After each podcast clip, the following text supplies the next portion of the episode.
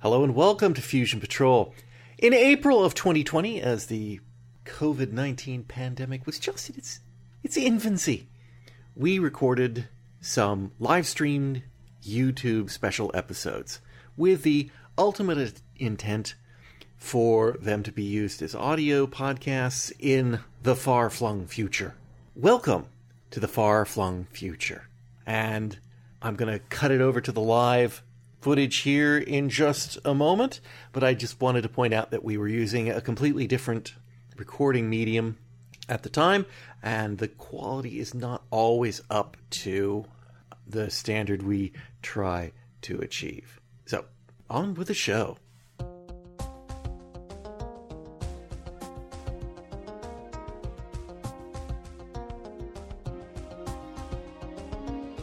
You're listening to Fusion Patrol, a listener supported podcast.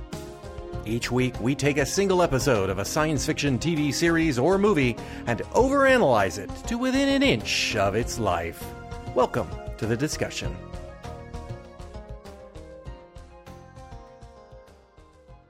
Hello, and welcome to a live episode of Fusion Patrol. I'm Eugene. Hi, I'm John. I'm totally Ah. live, honest. We are we are totally live, and my dogs are running in and out of the house already. I And scared my them. cats are going to start yodeling, I'm sure. I think I scared him out. That's good. Uh, hello, welcome everybody. It's live. We already have one person on live. Arm tube you. Hello. Um, so You we're going to be utmost apologies. we are going to be looking at the classic 1957 film The Black Scorpion, the last film by Willis O'Brien, the special effects genius who brought you King Kong. Although I understand his uh, like an assistant actually kind of did all the fiddly work, but it was under his direction. So uh, let's get started. I'm going to be reading our synopsis. In the year 1957, in Mexico, a volcano forms near the small village of San Lorenzo and grows to 9,000 feet in just a few days. The earthquakes and lava are devastating to the remote area. U.S. geologist Dr. Hank Scott and Mexican geologist Dr. Ramos head to the remote area to investigate. Along the way, they encounter a telephone repair crew working to restore the phone lines into the area. Days have gone by since the eruptions, and no one has heard from the town or knows how bad the situation is there. That night, as they approach the village, they hear strange noises as their jeep overheats. They stop at a nearby farmhouse and find no one there. Buildings destroyed and a police cruiser that has been demolished. They also find food on the stove and an abandoned baby. Before they leave, they discover the missing policeman, dead, with a look of horror on his face and his gun emptied. In the village, they meet Father Delgado, the local man of God. He puts them up for the night. The village has been badly damaged, but now they suffer from another problem. At first, villagers were going missing, but soon they started to find them dead, with that same look of horror on their faces. The next day, the army has arrived to help with the relief efforts, and the geologists head to the volcano. Along the way, they meet Teresa Alvarez, patron of a nearby ranch. Her vaqueros have all run away, afraid of a demon bull they think is killing the cattle. Dr. Ramos makes a discovery of an interesting piece of obsidian, which he collects. In the village, they meet the local scientist who is doing autopsies on the victims. He's found a strange poison that he sent back to Mexico City for analysis. That night, they've transferred their accommodations to the Alvarez Ranch, and Dr. Scott starts getting amorous with Miss Alvarez. Ever the wet blanket, Dr. Ramos interrupts him. He's discovered a scorpion trapped in the obsidian.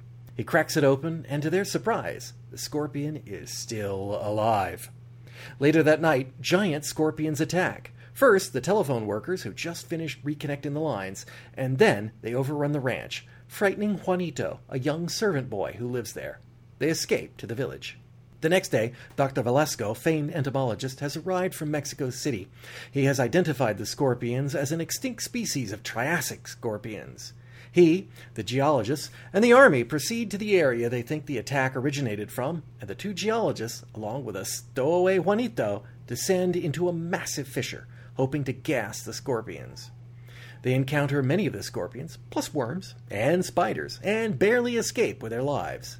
The army blow up the fissure, entombing the scorpions forever. Dr. Scott and Miss Alvarez start making their long term plans for the future. The end. Oh, nope. The next day, back in San Lorenzo, Dr. Scott gets a call from Dr. Valesco. It's a terrible bother, but could you pop down to Mexico City and give a report? It's, it's, it's for our friends down south. We'll even send a plane. Scott and Ramos, with Alvarez tagging along, fly to Mexico City. The geologists are let in on a secret. We didn't call you back because of a friend from the south. The Mexican government wants you here. Turns out we didn't kill the scorpions, and they might even be close to Mexico City. But you've got to keep this top secret. We wouldn't want to panic. But a panic they get when the scorpions derail a train and eat the passengers. Some good news comes from this. The biggest, meanest, blackest scorpion of them all kills all the other scorpions and heads for Mexico City, where Dr. Valesco has concocted a weapon that will hopefully kill it. Lured to a stadium with a meat wagon, a battle with the army ensues, and Dr. Scott steps up to land the final blow with the secret weapon, an electrified harpoon. There's still paperwork to be done, but that can wait. There's a pretty little senorita waiting for him. The end for real this time. Uh, presumably until the Black Scorpion 2. Oh, yeah, I've been waiting for that. So, this is a film I have never seen in my entire life. Um, nope. I haven't either. What, what did you think of uh, The Black Scorpion from 1957? Well, I thought the uh, the special effects of the scorpions uh, as they were moving and picking up people and eating people and pulling people out of trains and just generally, you know, running amok. As long as they weren't in the city, it was pretty good. I mean, yeah. really, really top notch stop action. Uh, the print was a fantastic transfer. It was. Uh, the blacks kept up. Uh, you know, nothing was lost really. Uh, highlights weren't blown out. Very crisp. Very impressed with the technical aspects of that. Story, yeah, not going to talk about that. and yeah, Honestly, it's one of those, as you said in your synopsis, you know, the end, or is it? Yeah, Yeah. it's like, well, we have two great ideas. We're going to just just jam them together by just taking half a script and just you know sticking on top of the other one and let's shoot this. Oh well, That- my that kids weren't weren't really uh, watching uh, as usual, uh, but James was uh, in the room eating when they Mm-hmm. blew up the fissure, and they all came out. And suddenly the music starts to swirl and the romantic ending, and, this, and you're like, he goes, "That was it? That was the end?" And I'm like, "I honestly don't know, but it sure feels like the end Yeah. of the film." and then suddenly it's I- don't know. Time doesn't make sense. I, I'm gonna I'm gonna confess I actually quite enjoyed the film for the most part. There were bits of it that dragged on a little bit, but I actually Yeah. I was actually like okay, you know, if if I genuinely enjoyed something that I just could kind of turn off the brain. I think it, they've they've went just far enough that I can't sit there and go, well, you know, Triassic scorpions wouldn't be that big, and Oh, yeah. and then get into the whole, and they wouldn't really be Triassic scorpions that they'd be looking at. It would be uh, Triassic's the first phase of the of the Mesozoic, and they would be more Paleozoic, uh, and, and and just and then lose it because they're just so utterly ridiculous. They're in the King Kong, you know, they're in the King Kong Godzilla scope. They're just Yeah. so big that you just look at it and you can't go, you know, no creature Yep. could do Yeah, that. Big scorpion, uh, and that's it. yeah. Yeah, yeah, Um, exactly. You just so- take it for granted. I, I was I was genuinely surprised. I, I was even more surprised when I found out after watching it that this was actually one of the shows that has been ripped up by Mystery Science Theater, and uh, apparently they uh, didn't like it. Um, I don't know if that's rare or not, but that's pretty impressive. Gee, I'm shocked. I'm shocked. I, I thought this was definitely uh, in the in the category of. However, if you think about it, it kind of is King Kong. The heroes go to a remote place. They encounter a giant thing. They subdue it. Then they return to the big city, and it turns out they didn't subdue it, and it goes on a rampage in town. Yeah, except they didn't like actively try taking it back with them. Correct, correct. It's not it's not a Yeah. perfect match, but I mean, it's still narratively, it's kind of the same structure. Yeah, I guess. And yeah, the scorpion didn't grab the woman and run off with her up a mountain or something like that. Yes. Okay. So we will talk about picks. What the heck were the scorpions doing to people? I, uh, uh, picking them up, pulling them apart, perhaps, or I think they were stinging them right in the back of the neck. I think that was it because that's where the scorpions naturally know where to attack other scorpions, and they probably just saw us as really small scorpions that need to be stung. Okay. So the first place we encounter the farm Mm-hmm. has missing people. Yes. And we're told that other people have gone missing, which Mm-hmm. we presume the scorpions are hauling them off. We're also told the scorpions, like, probably are eating them. Yeah. Why didn't it eat the cop? I. Why were the dead bodies bloodless? And and did they mean bloodless as in there was no blood, Is it, uh, there weren't spattered? wounds. Or- yeah. nothing like that. but not that they were Yeah, they weren't blood like a vampire? or anything yeah. like that. No, they they they, were, they just didn't have like you know blood flying out of them or yeah that sort of, sort of stuff. So that didn't make a whole lot of sense. And the other part that drove me nuts was you are absolutely correct. The the big scorpions would stab the other scorpions right there. Mm-hmm. Right. Boom. because yeah, big scorpion t- well, we could do this with like video, which we could not normally do And the thing. It'd be up like this and then boom. Right? Mm-hmm. And yet, after witnessing this several times, what conclusion did Dr. Scott come with? The weak spot is a white point Uh, yeah. here under the neck. Yeah. A little bit of not the not the neck. Not not where it actually did do the killing, but but right See, two there. separate scripts, just you know, put together, and that was it. Oh, I know. I did. I did. It was the fifties, and it was the you know they had to make monster movies or else. What I did not enjoy was Juanito.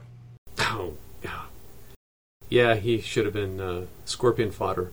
Now, my, my understanding is that you put Leave a the cave. small child, being a precocious little, we're live shit. Um, There you go. I can bleep that someday. Um, we, you put those in there because for television, usually they want to have that audience. They want to get the seven-year-old kids watching and uh, for for kid interest. But I didn't think that was true in the Saturday morning matinees. That's not a that's not a common pattern, is it? I don't I, I- don't remember a lot of little kids running around being precocious. Well, Invaders from Mars. I mean, that's like the only one I can think of at the moment. That he was like the the star almost though. He was the guy that, that, that nobody believed. Yeah, that's true. Yeah, little kid. Yeah. That is true. All right, I'll accept that. I'll accept that as a.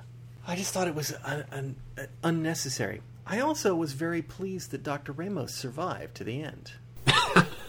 yeah. I thought that he was, frankly, dark enough that he was going to be killed, um, you know, so that the white guy could survive in the end. Yeah. Um, I guess this was actually shot in Mexico. Mm-hmm. and uh, a co-production with with Mexico. Um, so they they came off in actually reasonable light. I mean, Yeah. yes, it apparently took many days for the army relief to get to that remote town, Mm-hmm.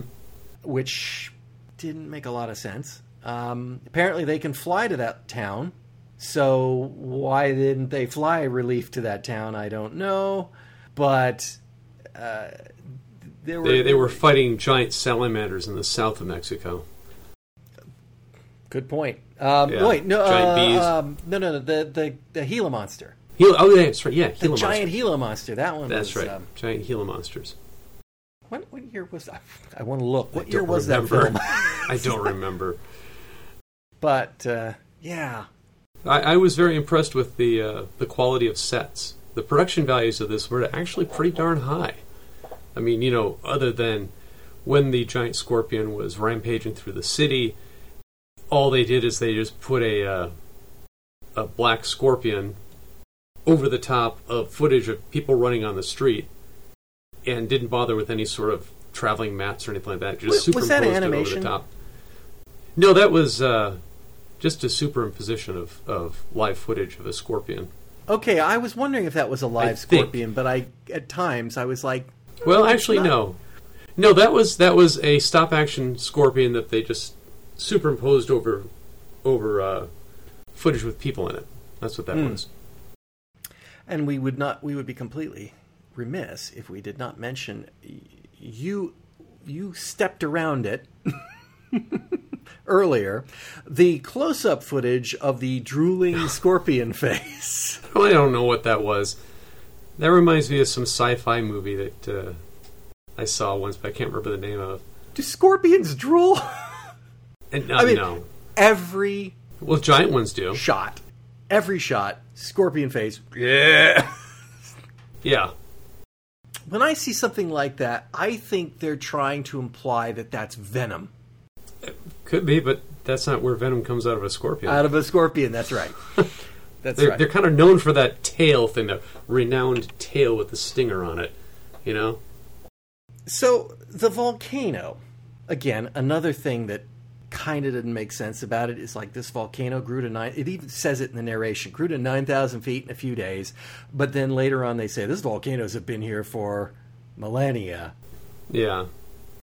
I think it went through some rewrites that they didn't quite get to, but I think that this was probably inspired by, and I have it written down here somewhere, um, Paricutin, which was a vol. That's not how you pronounce it. That sounds like I'm trying to pronounce it in. Sounds like a French food. Yes, Canada. that sounded like I was trying to do French. Paricutin. Poutine. It's not. Mhm. Gosh, I'm having trouble with that one. Pari. It must be a. It must not be a Spanish word. It must be a. A native. Mayan. Anyway, uh, 1943. Uh, this is a story I remember very well from when I was a kid, uh, which was not in 1943. Uh, the um, So you say. A book my dad had. It was a Spanish reader that he was always working on, constantly trying to teach himself Spanish. Um, he used to tell us a story about um, this uh, cornfield that just one day had a smoking hole in it. And Oh, yeah. over the course of a few weeks, it formed into a, I think it was a, a, about a thousand foot tall volcano. And so it's a very unique event that occurred in Mexico that scientists and volcanologists were able to watch this um, volcano. And I, that was, only 15 years before this. About 15 years before this. So I could imagine how somebody would have caught that and said, that's a, that's a good one to go with. Um, They they might have read the same reader. Who knows? Well, I'm sure it was probably uh, more famous than that. I just, I it's funny that that is the. I had to look it up because I knew that. I was thinking it was uh, Popocatépetl, and uh, and yes, I've spent years learning how to pronounce Popocatépetl, and uh, but it's not. I'm glad That's- you have. I, I can't.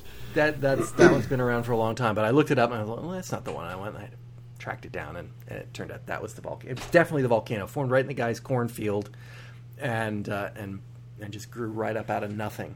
Oh Unexpected. yeah, I'm And looking it's at pictures of it. Yeah, that's Classic oh, yeah, cone. Definitely.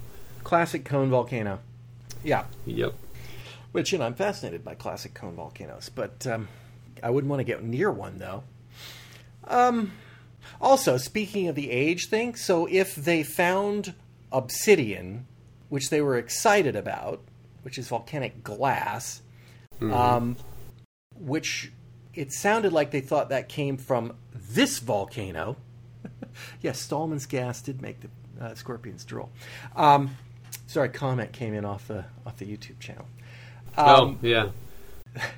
The, could um, and that's why we don't read comments off the internet. What was I saying? I don't remember now. Um, volcano. Oh, the obsidian, the volcanic Yeah, glass. yeah. I remember. Uh, that kind of implied that was fresh, right? Uh, yeah, I guess. When we found volcanic glass. Here, let's take this back. It's almost like it's a specimen for the new volcano that they're studying. Mm-hmm. And yet, when they Yeah. get back, they say that that scorpion's been in there for hundreds of years. Or longer. Who knows? Yeah. Yeah. And then they crack it open and it's Well, alive. yeah. The, At most, Right, it was in yeah. there a, a week, right? Right? If oh was yeah. fresh yeah. obsidian. A couple days. Who knows? Yeah. So it was it was kind of um, uh, it, was kind of sad. But um, uh, oh, and you, you mentioned the production values. I did think that the hacienda for the ranch and the mission for the uh, Padre were, I'm guessing they were real, or they were standing sets for something much more opulent Yeah, than, Yeah, than what they're was supposed probably- to be in a little town. But that stuff was probably shot in California. Could be. I don't know if any of it was shot in California. I Hmm. could it could be, but I will say colonialism colonialism works well for him, huh? Yeah, I guess so. I mean, Miss Alvarez has got herself a huge ranch, which she inherited from her father, uh, a ton of people, a, an opulent lifestyle with servants feeding her, and I mean, Mhm. it really did look like a, something out of another era. Which, Yeah, of course, yeah. it is. Pretty much, way. yeah. But um, yeah. Um, what else did we have in this? I, I oh yeah, music by Paul Sawtell. Does that name ring any bells? Mm, no. Voyage to the Bottom of the Sea. Oh, okay. There was also uh, a double uh, credit in the uh, opening credits. One was for orchestral music, and one was for electronic music. Oh yeah, I caught that. Did and and it was I it was actually okay.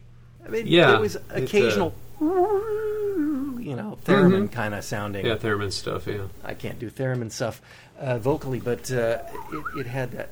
Yeah, Mhm. but it, it was it was not um, overdone. No, it wasn't at all like uh, music from 1980s Doctor Who. No, nothing like that at all. Well, Or other because- science fiction That's because you couldn't do it England in the all with one finger and a keyboard. True. Yeah. Yeah. They actually had to patch things in back then and turn stuff. The music did remind me of Voyage to the Bottom of the Sea, though, a Hmm. little bit. It, it kind of had a. it kind of had an oceanic feel to me, like a at sea instead of in the desert, and I don't know how to describe that. Hmm. It, it's kind of the same music you get with um, Creature from the Black Lagoon. you know, I've not actually seen that movie. Or if I did, I saw it when I was so young I don't remember it. oh, There's a lagoon and a creature. there was. That's all I know about it. And somebody went swimming. Yes, yes, she did. She did indeed go swimming. Um, Julie Adams. Wow. I could not Okay. tell you who's in the Black Scorpion, but I'm pretty sure it's Julie Adams swimming in the creature from the Black Lagoon. Uh, anyway, I, I recognize Richard Denning's voice. what from? Um, old time radio program uh, with Lucille Ball. Uh, my favorite, or our favorite husband, or something like that. My favorite husband. Uh, early does she got? precursor. Uh, well, I don't know. Uh, early uh, precursor to uh, the Lucille Ball show TV program. Hmm. I Yep. I can't say I recognize him. I tell you, tell you somebody I did recognize, but I did not see his name, and so therefore I can't tell you what it was. Uh, the announcer that did all the narrating announcing on the radios and the PA speakers in Oh, Mexico City, City, City. Sounded like the guy who did the announcements for uh, When Worlds Collide. Could be, could be the the epic movie voice, uh, trailer voice of the time. It also might have been the robot from Lost in Space. Um, Oh yeah. Uh, it, it it it was so familiar. It was so familiar. I weird though, wasn't it, when they were doing the panicking street scenes, and he was narrating. He wasn't narrating, but he was he was narrating. He was telling us, you know, that people were panicking and that there were there were police evacuations. It was it was way overdone. It was Mhm. way overdone just to explain to the audience, but I guess it got it. I guess it got it out of the way as quick as possible. Um, Ah, that's Bob Johnson, narrator, police radio dispatcher, radio newscaster, public address announcer. Bob Johnson. I don't think Yeah, that's the voice that's of the robot. About generic as you can get. Outer limits. Uh, Oh, the Outer Limits voice. We control the vertical. We Yeah. control the horizontal. He That did uh, a lot of it. Uh, that I'm not sure. Uh, it doesn't say what uh, if he did that or not. It was just individual episodes. Um, He's not the guy that does the intro to the Invaders, is he? that's not listed as IMDb. Star Trek, the original series, Bob Johnson. Ground Control on Assignment Earth, and uh, Starbase Six Commander voice. Only voice credit. That's all he did. That makes sense. He's got a pretty good voice. I, Oh I- yeah. It's a great voice. I wish I had that voice. It's, it's a voice for television. Uh, no, it's a Voice for radio. I have a voice for television. That's that's a different that's a different thing altogether. I'm waiting Or for my television films. voice to arrive from Amazon. That is not listed as an essential item and may be delayed in shipping. I know. It, I- I'm thinking October. yep. Well, we'll oh, I still wish. here. Oh well. It'll still be here. Um, we haven't all. no, it, uh, when Worlds Collide is not on his uh, his credit list. That's somebody else. Hmm. No worries. Did you notice? This is in the picking picking part. When they went to Mexico City Mhm. and they took the specimen of the scorpion in the jar, yes. that for some reason the jar was filled with water and had a frog in it. Uh, yeah, and when they, they, I don't think they were in Mexico City yet. Maybe they were. Yes. Uh, It might have from been the different lab. camera angles. From from this angle here, you can see the frog in the water kicking. Mm-hmm. Oh yeah. but yeah, from this angle, it was just sitting there. It's like okay, so it was dead later in the day. yeah, I guess it didn't last very long. Oops, poor frog. Just keep rolling. Nobody will notice. Yeah, I mean they already don't notice that instead of a scorpion in a glass jar, It's we've got a frog. in a glass full Well- of water. Ah, I should have written down what the uh, the that specimen was called because the this the doctor found it um, when he was doing some more research or something like that, and it, it was supposed to be an extinct series. Uh, No, no, he said thing. Dr. Ramos found. I went back and Oh, listened to that. He said the Oh, specimen okay. Dr. Ramos found, and I thought, because I thought he was talking about a frog. Like, and we found this That's what I thought frog too. too. Okay, so that was supposed to be a scorpion. It wa- that was supposed to be the scorpion. It just unless there's like another scene that got cut out where he found a frog. Goes, I've never seen this kind of frog before, and put it in a jar or something. But I, I don't know. Oh, maybe it was one of those uh, sleeping frogs. So one of the things that I thought was interesting, and uh, coming back to, to Willis Bryan, O'Brien, sorry, sorry about that, Mr. O'Brien, in the great stop motion animation yard in the sky, um, it, it it bears his signature work. I mean, it, it looks like his King Kong work and his his uh, Mighty Joe Young work and Mhm. Son of Kong and all that stuff. Um, although I understand it's on quite a bit less of a budget, and but there are places where it just it looks really good. I mean, it doesn't look authentic like like CGI does today, but on the other hand, I think they you know use it a little more sparingly, and when they did use it, they were they were money shots. Well, yeah, yeah, yeah. But the scene when the the the scene where they come down the the rope in the elevator and um, Oh, when he's being brought up, and he's holding onto the cable. Oh no, I s first off when they went back when they went down in the first place Mhm. and they get there and there's like that prehistoric bird or something flies by Oh yeah, yeah. and I my my immediate first thought, and again, I did not look anything up about this film before I watched it. I always like to watch them first and then find out how wrong I was about what I thought I saw. But in this case, I may not have been. My first thought was, this reminds me of the infamous missing sequence from the original King Kong, where they went down. Now, I say it's a missing sequence, but when uh, uh, Jackson remade it, he put the scene in. Hmm. But it's a scene where they went down into a ravine, and they are attacked by all manner of worms and nasties and spiders, giant ones. And it's it was I guess they had models made for it and they had it storyboarded and it never got done.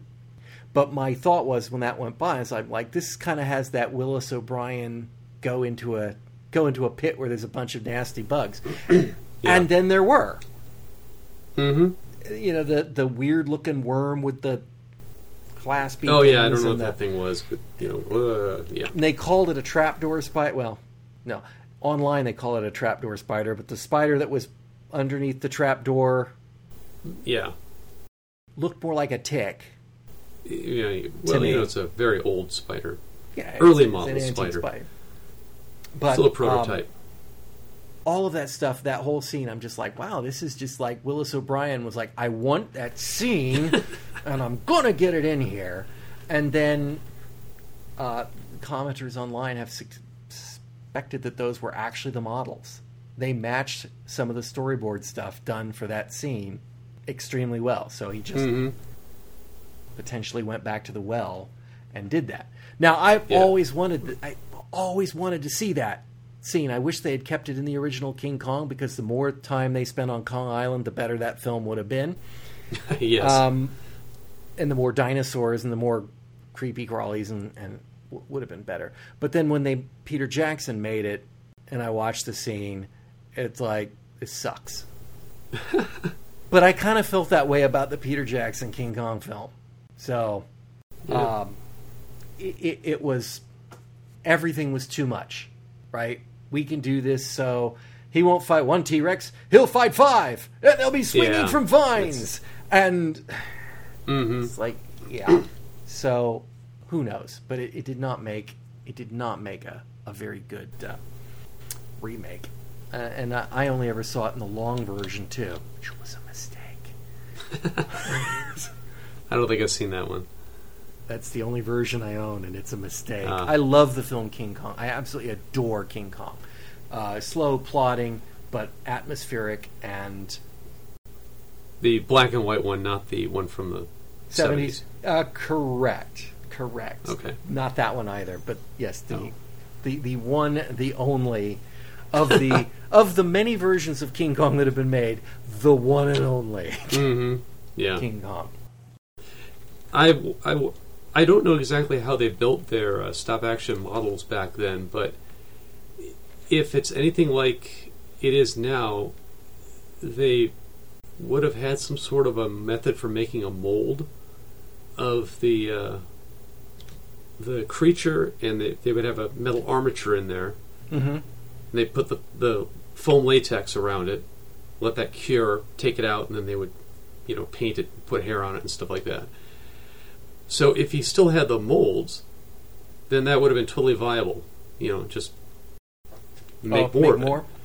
because latex degrades very quickly, and uh, it wouldn't have lasted, you know, 20, 30 years, whatever. That Uh, is one of the arguments against. Um, yeah. th- that somebody had said that, that the models that did exist had been saved, but that they were in a terrible state. Right, like I, I remember At seeing Warner the uh, or wherever it was, RKO. the uh, the model for King Kong for the original, and oh, it was you know, it, it's like he had mange. It was horrible, but you know, it was animal hair on uh, you know latex, and that's just not going to last. right. And it wasn't meant to. Yeah, there's nobody thought they were going to be able to sell that for a million dollars someday, Oh yeah, oh yeah, yeah. It's or just more, stuff taking up space. or more. I don't know. Yeah. I already picked on the boy. We could pick on the boy again, but but I picked on the boy and his boot envy. Oh, that was weird. That was I don't know, weird. That was just when that you was grow up to be a man, I'm going to left get you a pair of boots. It's like, uh, okay. So maybe he's like planning on staying there forever. I mean, I I guess essentially he did. Uh, you do far worse than Senorita, Senorita Alvarez, I, I will Oh, yeah. say. Oh, yeah. Um, however, I think that two days of fighting giant scorpions is not. perhaps the basis of a lasting relationship. It depends how many scorpions you have. I mean, if Fair they keep coming back, then yeah, Yeah, I- it's, it's going to last. That could be. I, you know, it's funny. I uh, I don't know that on Fusion Patrol we have actually done anything where we could uh, bring this one up. But one of my pet peeves, one of one of the reasons I think, not being a sociologist and being just a guy pontificating, I think movies have projected an incredibly unrealistic view of romance and getting married. Well, yeah, right? of course. These two meet, they run around a little bit, and by the end of the film, this is it. We're getting married off to Mexico City to, to tie the knot. And obviously, they're going to be divorced in six weeks. Well, I don't know. Right? Maybe things were different back then, where you know people just stayed together because that's what they did. And Well, it's a lot harder know. to get a divorce. You either had to go to Vegas, you had to agree, Well, you to especially in the court Mexico. process. But, well, no, actually, they, in Perry Mason, which is about the same time, they would just hop down to Mexico to get a quick divorce. okay, So right. actually, didn't know actually, that. that's probably not uh, not true. They'd either hit Vegas or they'd hit Mexico, um, just over the border from San Diego, and and do that. So, uh, but I I genuinely wonder if all the people who grew up watching movies like this just just have you know whether they realize it or not this this sort of Well, of dumb notion in their head that that's how it happens. Well, of course, and that continues on till today. You know, it's Oh, 'cause, you sure, know, they still got the make story of you know the hero meets beautiful woman, uh, bunch of action, and they run off. Well, you know that's thirty minutes of TV program or hour and a half or whatever, and there you go, you're done. You know, you don't have to worry I- about all the other stuff. I can't remember what film it was. I think it had, I want to say it had Harrison Ford in it and David Schwimmer, who was not in it Hmm. much, but Uh, it was like, uh, girl and David Schwimmer are getting married. They've known each other for years. They're getting ready to get married, and then she has to go on a plane flight with cranky old Captain Harrison Ford. The plane wrecks. They spend three days on an island, and by Oh, the end of it, she dumps him and runs off with Harrison Ford, which you know probably would be considered in Hollywood standing a, a, step up, but at the same time, dumping the guy you've known for your life and Uh, in favor of a guy you just met and survived a traumatic experience with is just exactly the kind of thing that you don't want to do. Anyway, It, I yeah, I'm, they've no. ruined the world with films like this. We we, we don't Yeah. Yeah. And based on my experience dating, that yeah, you, two days that's just not long enough. you go at least four. Yeah. No, I'm not even going to ask.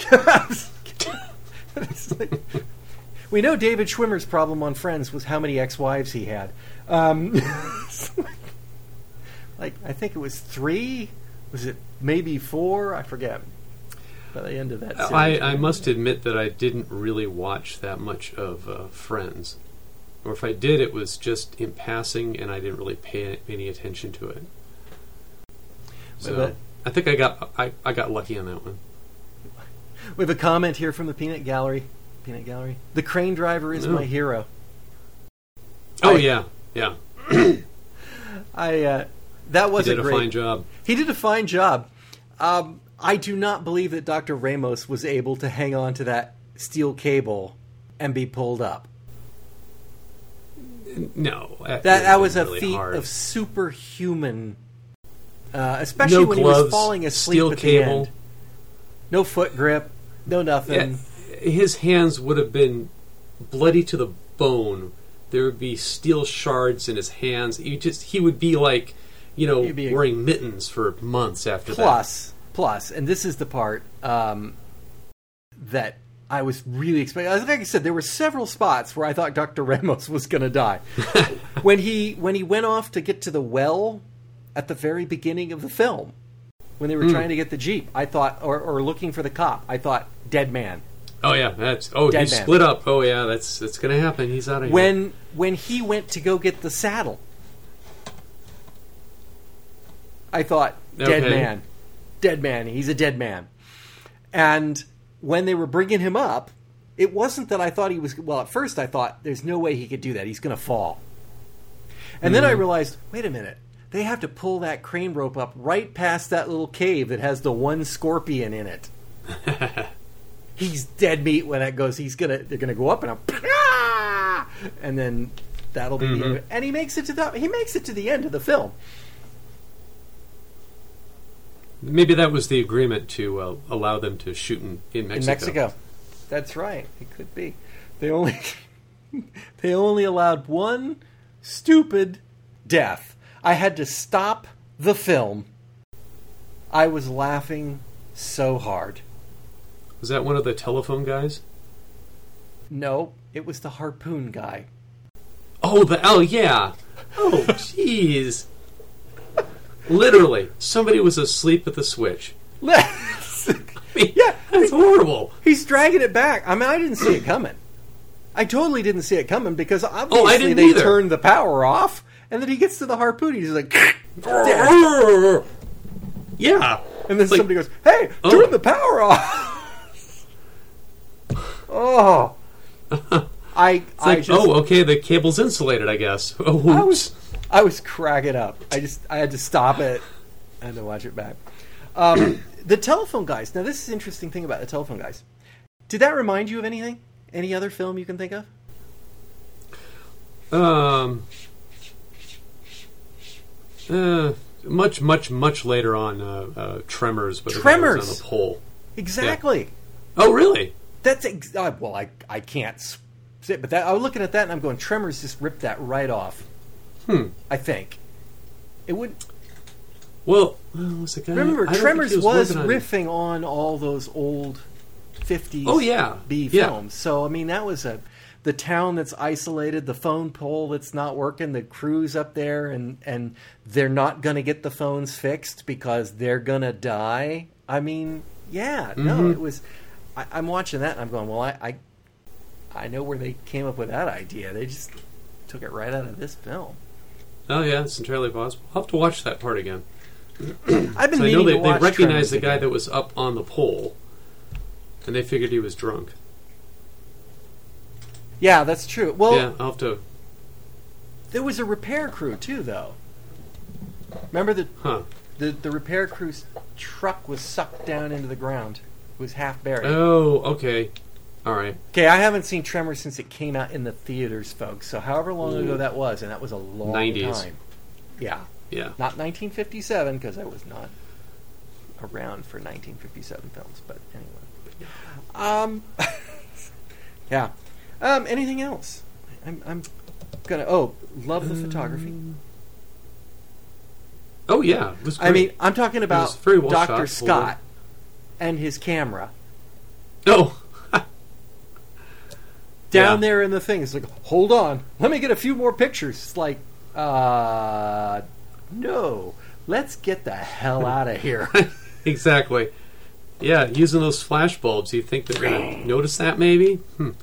Yeah. that was that was weird, and like, And, and pretty impressive that he was carrying at least a two and a quarter, maybe even a four by five Graflex, a camera that weighs 15 pounds at least, and is like this wide, this high, and this deep, with a big flash handle oh yeah, and the reflector and stuff, and the bulbs you got to shoot out, and oh yeah. he even did that. I mean, he had a speed back on it, so he didn't have to keep changing plates. But yeah, wow. but you know, you get a, a negative like this, so you could really get some detail. get some detail on those scorpions, which you know would be great if they were tiny scorpions, but since they're big, you didn't really need film that size. Like a little 110 probably well. would have done it. I don't know. Um, Oh, you know, back then, you know, film. I don't know. Uh, let's see. I appreciated the use of the word meat wagon. Oh yeah, that was good. Is that ever? Is that actually a a thing as opposed to the meat wagon for the coroner?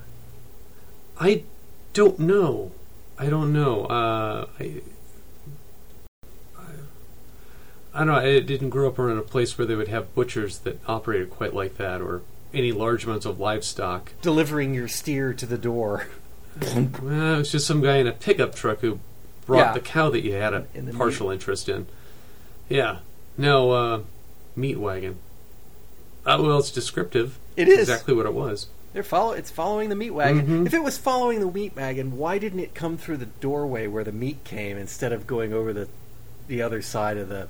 Well, that's probably the the truck had to drive around to it, and the scorpion just hopped over Oh, it. straight over. know. That could be. That could Yeah. be. yeah. Scorpions are masters at navigation. Yeah. They they probably have some sort of um, telepathic Inertial, power. yeah, inertial uh, guidance system. magnetic, Yeah. magnetic mhm. guidance. That's that tail. It's, it's actually partly partially a compass. Yeah. The the little bit at the the stinger's got a little. Timmy, where's north? Oh, let me look at the scorpion. Oh, the tail is pointing this way. Uh, Yeah, north. it must be north. Yes, we got it. Yeah. Um, I I was not expecting this to be a heavy, uh, deep program. This is just for some fun. So uh, I don't Mhm. have anything else. Uh, you know, if anybody's looking to see a uh, a, a classic uh, big monster movie from the fifties uh, that has some stop action and uh, well, you know, giant scorpions, yeah, um, I would suggest watching this movie. I love all the giant insect films. The giant Mhm. mantis, the giant ants, the giant. Yeah, them. Well, giant were ants, grasshoppers. right? There was Oh yeah, ants. there was yeah. a gi- no. There was the gimantis. That was a film. Oh, The okay, gimantis. yeah. There was the the locusts or the grasshoppers. Oh, That was, but they were the photographs of the buildings that were crawling up. That was just Oh, yeah, horrible. Those are bad. They were great. Uh, It's like somebody was hungover and didn't want to actually do work that day. It's like, uh, just put them on this postcard, take a picture. I gotta go home. Peter Graves. Wow. It's funny Yeah. I remember those things. Peter A Graves. paycheck is a paycheck. Paycheck. That's right. You got to get that job somewhere. You can't all have a brother who's uh, Sheriff uh, Matt Dillon. Yeah, you gotta gotta work if you want to eat. Yep. Yeah. Um, so I'm just gonna address what we got going on here. Um, yes, actually, uh, Tony, he uh, he did change the bulbs when they were down there in the in the camera. Yes, uh, at least once he At did. least pop once, I- out. Yeah, pop that. That was impressive. And, and I, I noticed that. And it's like, good, good. yeah. anyway, Yeah, electric flashes weren't uh, weren't too far off, but uh, yeah, not for something like that. well, no wait. What do you mean electric flash? Isn't that electric? No, I'm talking about a uh, uh, actual arc strobe, Oh, You okay, know, one that doesn't burn reusable out. photo flash. Yeah. Okay. yeah, not a bulb, Right, right. not a chemical one. Even even my oldest brownie had ones that burnt out Mm-hmm. when when I was a kid. It would just throw them out, put another one in. Which Oh, they were still in use. Flashes, yeah. Yeah, they were still in use up to the you know late 70s. All right. Well, uh, I think we'll leave this one be for now. John, thank you for joining me. You're very welcome. This has been very enjoyable. We should do it again sometime. And uh, listeners, I hope you'll join us all again next time on Fusion Patrol. We hope you've enjoyed listening to Fusion Patrol, a listener supported podcast. There are over 500 previous episodes available at fusionpatrol.com. Come join the conversation on Twitter, our website, or Facebook. Find out how you can become a supporter at patreon.com slash fusionpatrol. Supporters get early access to all regular episodes, bonus episodes, and more. There's even an optional podcast series where we're looking at the classic TV series Babylon 5. Our music is Fight the Future by Amber Wolf. This has been a Lone Locust production.